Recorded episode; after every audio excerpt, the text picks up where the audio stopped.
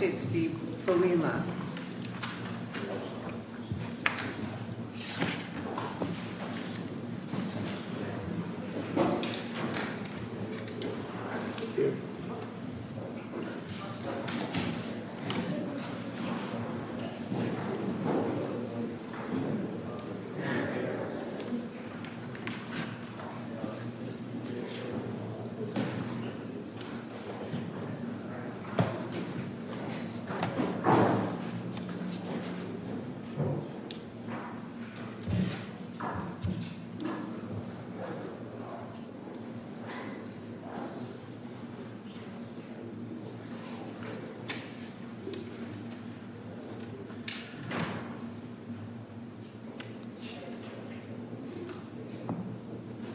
Just a few minutes.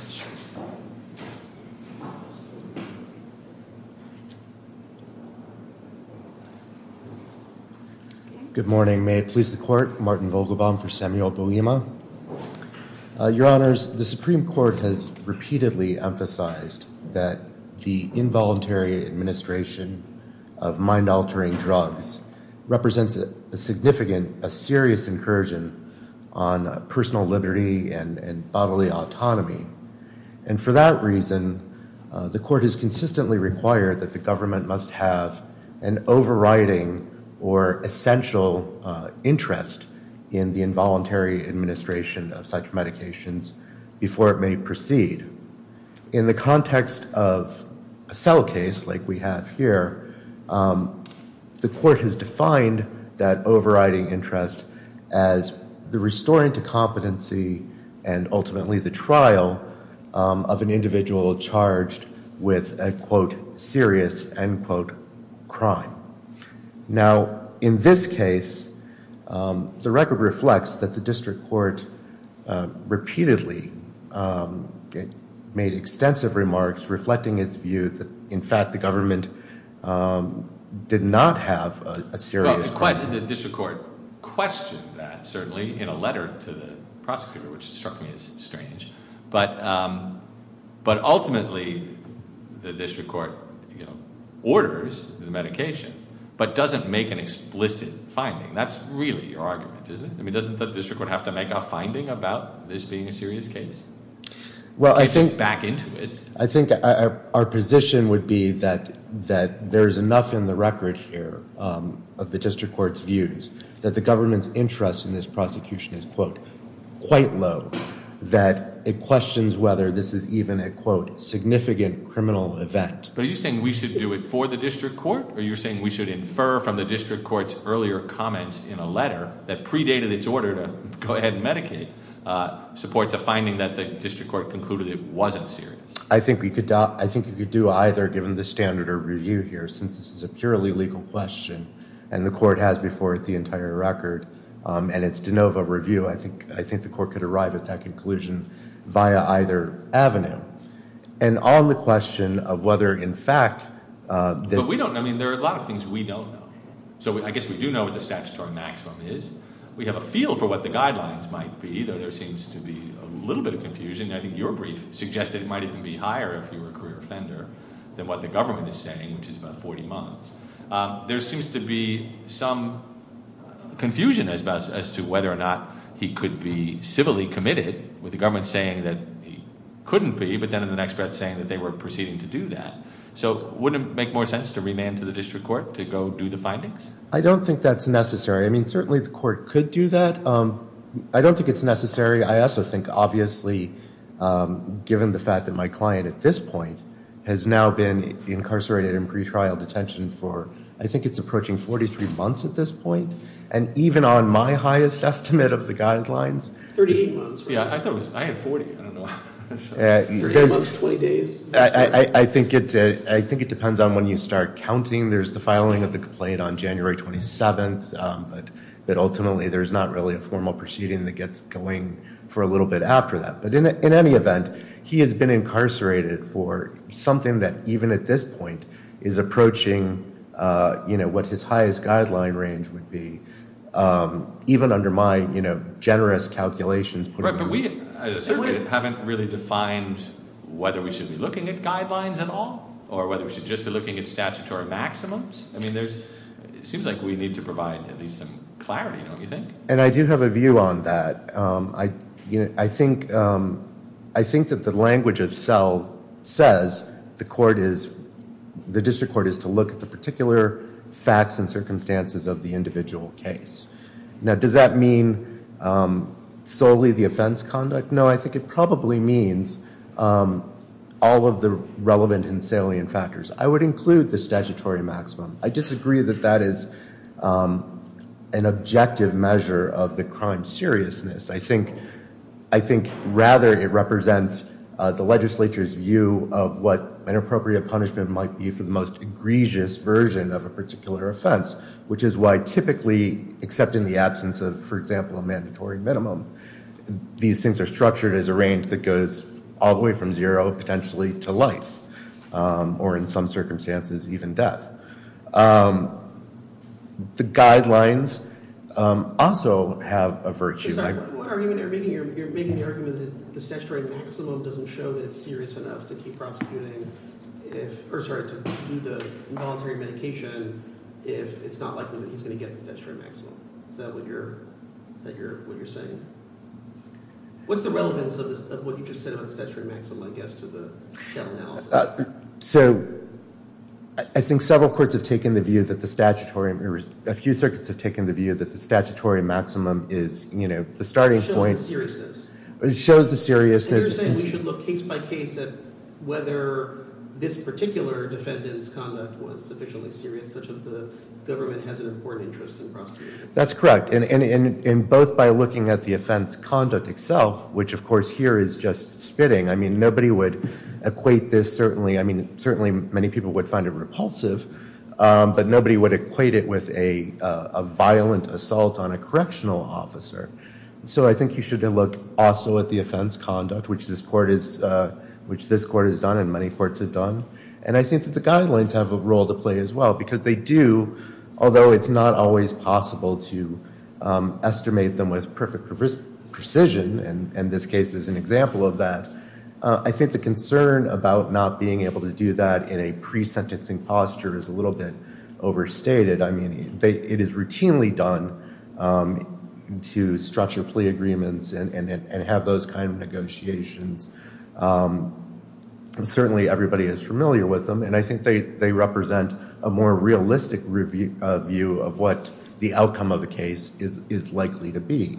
But in this case in particular, whether we're looking at the statutory maximum, I think the district court here uh, at one point even expressed the view that, you know, you might actually get a high-end guideline sentence in this case. So the district court here is not even talking about the statutory maximum. I don't, I don't think that that's realistically on the table um, in this case. And Which th- is it cut that he's uh, could be deported? Yes, I mean there there are a number. So that would be, I would say that step one is to look is to define the serious. So one special circumstance is if he's going to be civilly committed, then he's not dangerous to everybody. If he's deported, is that the same thing as a civil commitment because he's not in the country? I think I, I think so. And or might you say, well, that means he can't be punished because he's going to leave the country, and so maybe the government has an important interest in prosecuting him? Which way does it cut? Is I guess my question. I think it cuts in our favor because um, here, where you've got somebody who's already served 43 months or 38 months or whatever it is, and by the time this court renders a, a decision, and should this court affirm the district court, the estimate here is that it's going to take anywhere between four and eight months to even attempt to restore him to competency, and then of course there would be further proceedings. I mean, I think in this case in particular. Um, punishment has been served, deterrence has been served, incapacitation has been served. This gentleman has an aggravated felony, as far as I know, and a final deportation order and a travel document has been issued. As far as I know, I'm not an immigration lawyer. So if the deportation is relevant, is that you need to do an inquiry as to how likely the deportation is. So the fact that there's travel documents issued means that it's likely he's going to be deported, whereas maybe if the receiving country hadn't issued those documents, we don't, we wouldn't know, and that would make the government's interest greater. I, I don't really, I, I, I don't think there's any indication of that in the record. And I think that the fact No, that I'm asking with a legal question. I understand the record here indicates that there have been travel documents. But if we had a case in which uh, he was ordered removed, but there hadn't been travel documents, and so we don't know whether the government's going to succeed in removing him, would that that would cut in the government's favor that they have more of an interest in detaining him or prosecuting him because we don't know if he's going to remain in the country or not. I think that would be right, except, you know, of course, it would have to be taken in conjunction with all of the other factors that we're discussing here. How long has the pretrial detention been? But been? wouldn't we also want to know how, you know, whether we deport people who are a danger to themselves and others? In other words, civil commitment is is one of the considerations. I don't know, as I sit here, whether or not it's our policy to deport people who are a danger to themselves or others, but as long as they do it in another country, we're fine with it. Um, do you know the answer to that? I, I don't know the answer to that. What I can say is that I am unaware of any kind of, I mean, his case has been appealed to the, and, and affirmed by the, the immigration case has been affirmed by the Fourth Circuit. So that, that order is final as far as I, as far as I know. He has no other immigration recourse at this point. I, I would assume that the law being what it is, that the, But if he's been civilly committed, he'll be deported. They'll take him out of wherever, in whatever institution he's in, and deport him. No, I think I, I think it's possible they may hold him for the duration of the civil civil commitment and then deport him. I think it's possible um, that they may deport him in lieu of civil commitment, although I think that is probably not very likely. Are you aware of any cases that uh, consider deportation as one of the Sell's factor? I mean, in the Sell's analysis? Uh, no, uh, I did not come across any any such case. Um, It's hard to know what to make of uh, a little bit of both civil commitment and deportation, right? You may be civilly committed. The government appears to be seeking this. There are travel papers, but that's certainly not a, a certainty of deportation. But the civil, even leaving even leaving aside the question of deportation, the civil commitment obviously is is still going forward, and that is even in even in uh, the Sell case considered a major consideration in and of itself. And I think in tandem with you know the the relatively unserious criminal conduct here, even in even in the view of the district court, the amount of time he's already served and the amount of additional time he's likely to serve as this case proceeds, um, you know, I think the government's interest in continuing this prosecution is really vanishingly small. If the court doesn't have any other questions.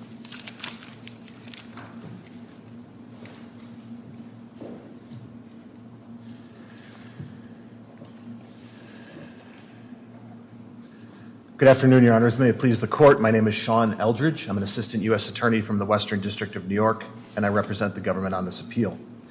The district court's Sell order should be affirmed because the offense charged, assaulting two federal officers by spitting saliva and blood on them in May 2020, the height of the COVID pandemic, is plainly serious. And the Did the district court find that? So, Your Honor, I don't disagree that the order is silent as to that point, but even as my friend concedes in the brief, that doesn't mean that the district court didn't decide that. The district court must have decided that. It was a focus uh, and discussed many times at the proceedings. Well, how can we review it if we don't know what went into the finding? Right. No, I, I don't want to push too hard, Judge Sullivan, because I agree that it would have been uh, much nicer even if we had a few sentences but from the district court. court. It doesn't seem like you guys even argued it. No, I think I don't think that's a fair characterization, Your Honor. Where I did think, you argue that it was serious? What were the grounds that you offered? So, Your Honors, there was a, pretty full discussion of this at the end of the Sell hearing uh, at A347 to 359 of the record, where many of these factors were discussed. The fact, and the district court makes um, some observations. He, he talks before about the seriousness of the offense and drawing a comparison to say, Uh, you know, this is not an armed robber, this is not a meth or a fentanyl dealer, which in that is a fair characterization to say it may be relatively less, but of course the test under Sell is whether it is a serious offense. There's other discussions about potential deportation, about civil commitment. The district court observes that there's no evidence in the record that civil commitment would be likely. Um, those are all matters that were discussed. In terms of the original question, Your Honor, which was- I mean, is whether the government has an important interest, is that um, a fact question or a legal question? No, Your Honor, the case So we would review it de novo anyway. Exactly right. So you're sort of saying we should assume that because the district court went ahead and ordered the involuntary medication, he must have decided that there was an important interest and we should decide whether he was right. Two responses to that, Judge Menashi. That's right. Uh, I agree with that. I think the cases consistently and uniformly say that the first element is a legal question. It's resolved by the, or reviewed by this court de novo. Um, in fact, even you know, in the Ninth Circuit had um, brought this up in Hernandez-Vasquez, saying that it's an issue that the court, this court, a reviewing court, is well equipped to review and evaluate for itself in the first instance. So if you're not convinced that Judge Larimer didn't make that decision in the first place, then the second argument is there's ample evidence in the record for this court to determine that the government has an important interest in this because it is a serious offense. What is that evidence? So one of the special circumstances that the Supreme Court told us about in Sell is if the defendant has already been confined for a significant amount of time for which he would receive credit toward any sentence ultimately imposed. And as we were discussing, it seems like he's been in custody for about 39 months. And your brief says that the maximum sentence he could get under the guidelines is 41 months. And it will take a couple months to bring him up to competence, right? So isn't he just going to be sentenced to time served?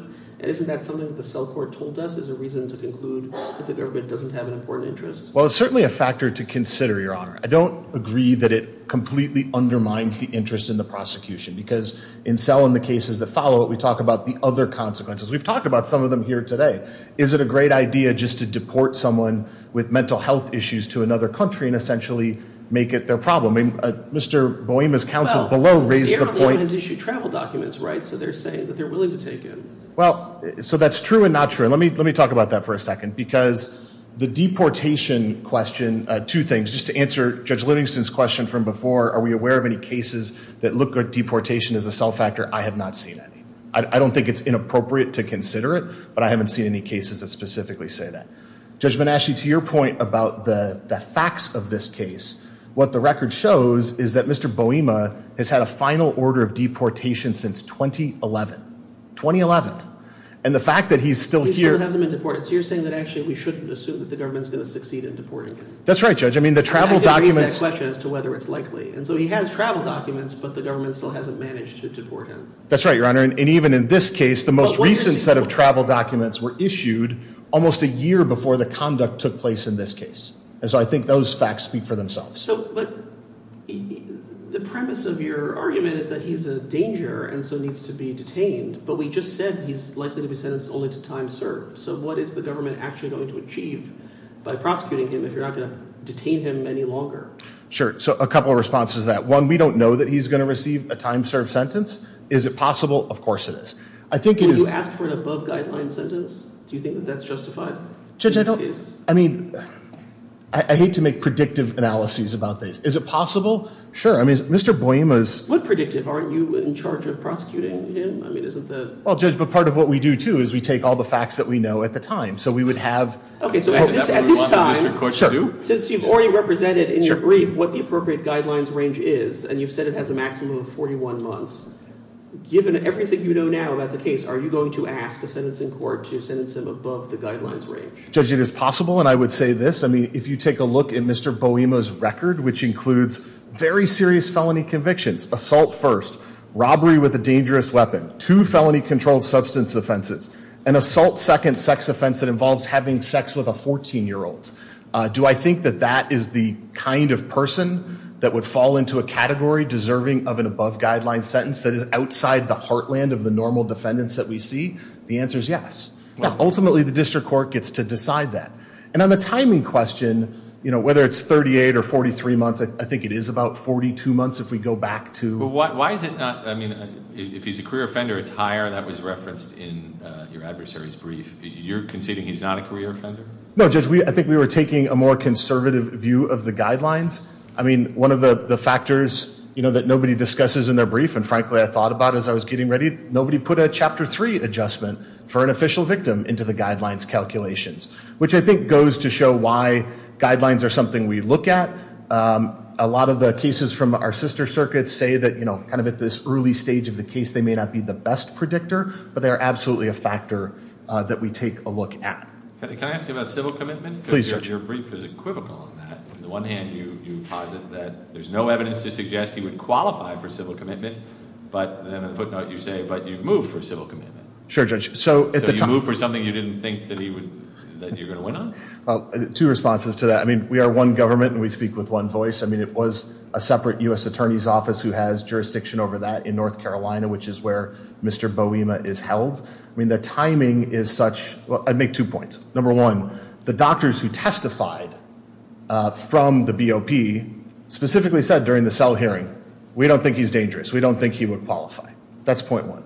Point two is I don't think it's unreasonable for the government to attempt to exercise multiple avenues because the timing here is such that the district court Sell order is issued in I'm not faulting January of 2023. I'm just saying this seems to be a relevant inquiry, and we don't seem to know whether he's going to be civilly committed or not. No, we don't. What we know is that about seven or eight months after the district court Sell order was issued, so January of 2023, the government then uh, moved in the summer, I think it was July or August of 2023, for civil commitment, and the parties agreed to immediately stay it.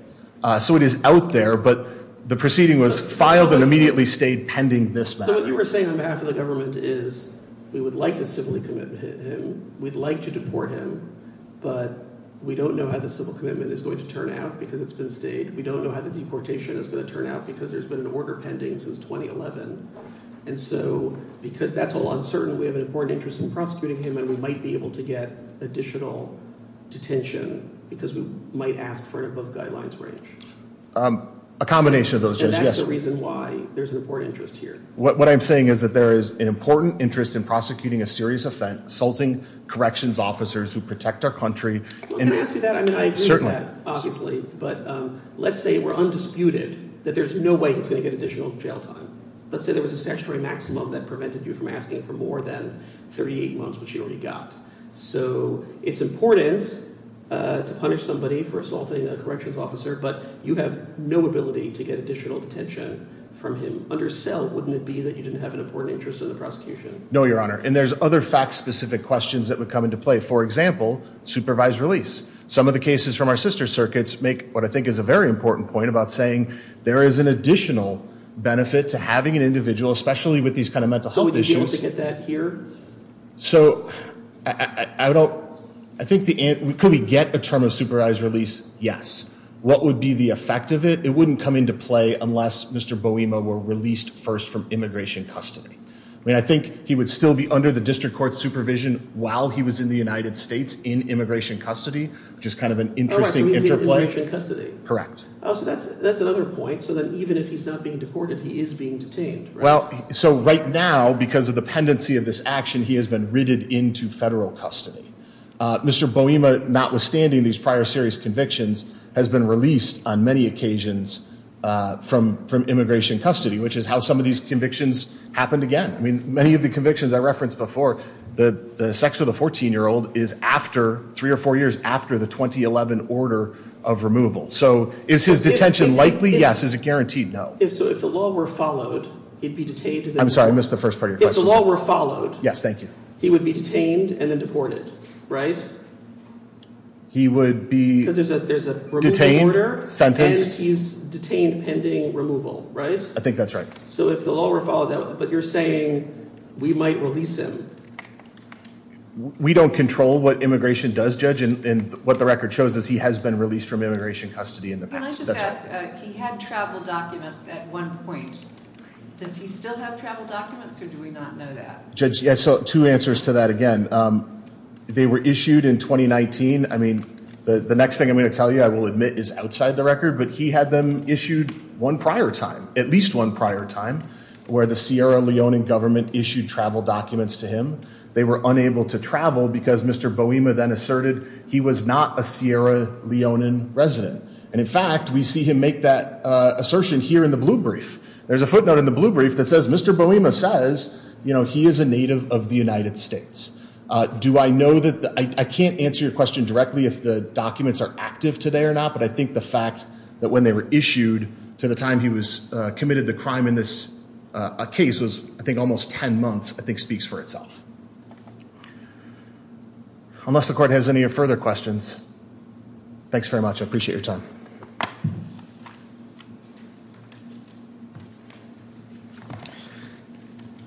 Regarding the question of uh, deportation, I guess I would say two things.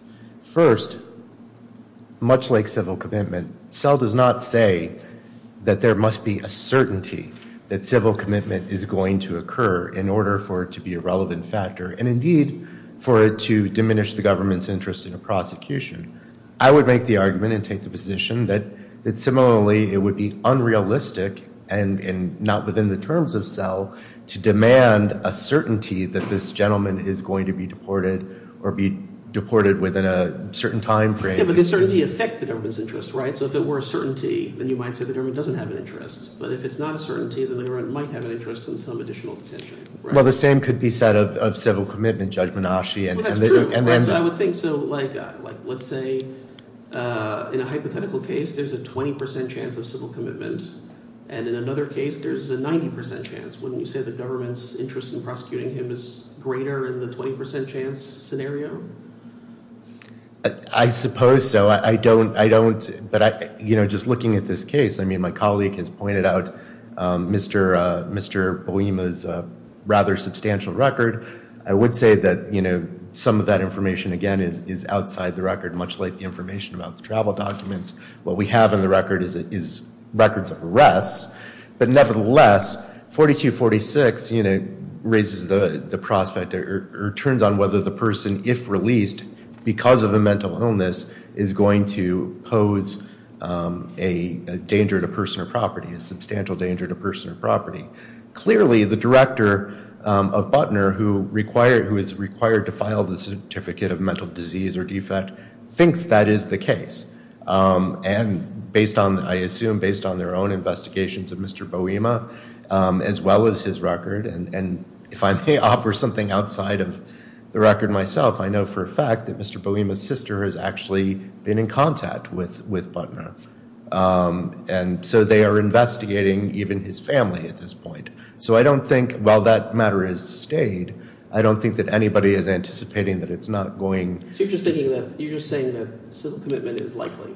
I think it's very likely in this case. And then what about the immigration detention? So if he's been released before, does he have a ground for being released now before uh, removal? I don't think he has a legal ground. And as a matter of fact, it's in the record that his parole was revoked after uh, his, after his, uh, um, after the affirmance by the Fourth Circuit. So I don't think he's going anywhere. I understand that the question about whether the government has an important interest is a legal question.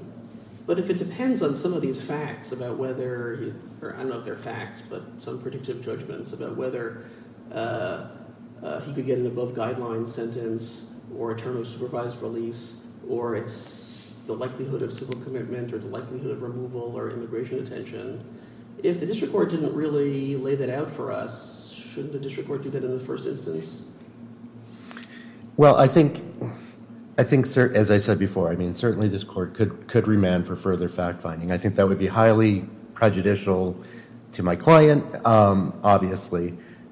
And I would also point out that there is, without knowing to certainty, there are some ways that you know we can be realistic about these things. My friend Mr. Eldridge says that they may seek an above guideline sentence in this case. If their top estimate of guidelines, I think, is 27 to 33 months, um, even if you were to double the top end of that and make it 66 months, I mean, that's only slightly- You said in their brief it was 41. Okay, so- I think in your brief you said if he's a career offender it could be 63. Right. He's talking about some additional adjustments that might apply, so. And also an above guidelines sentence would be above whatever that is, right? So we don't know what the number would be, right? Right, but I guess the point I was making that if the top end really is 41 months, I mean, even if- You're saying how high, how far above the guidelines? Is it realistic to think that the district court is going to give him 82? Uh, you know, I think that's extraordinarily unlikely. And I think that there is some common sense to be applied here. On the question of whether or not he is a danger, I would like to point out that the district court here and the government And the witnesses that Mr. Eldridge, I'm, I'm sorry to say, is quite wrong. The witnesses did not testify that Mr. Uh, Boima was not a danger in the sense that were he to be released, which is the concern, whether he would be a danger. They were talking about the Harper versus Washington situation, which asks only in the institutional context, as an inmate, is this person so debilitated that he is unable to care for himself or, a danger to others? And the testimony actually was, no, we, can't go the Harper route in this case because we've got him in a solitary cell 24 hours a day. He's, although not cooperative with staff, he's not violent with them. He, he takes his meals. He's taking care of himself adequately. Um, so I think there is some confusion around the dangerousness question. But I mean, in was there a. Harper motion made or not made? Uh, I think I think that one nobody nobody actually comes out and says whether there was an administrative proceeding. But what one can infer quite clearly from the testimony is that the staff at Butner did not think that that was an option because he was not exhibiting any of the signs that would justify involuntary medication on those grounds. Um, and if the court doesn't have anything else, I think that's all I have. Thank you both, and we'll take the matter under advisement.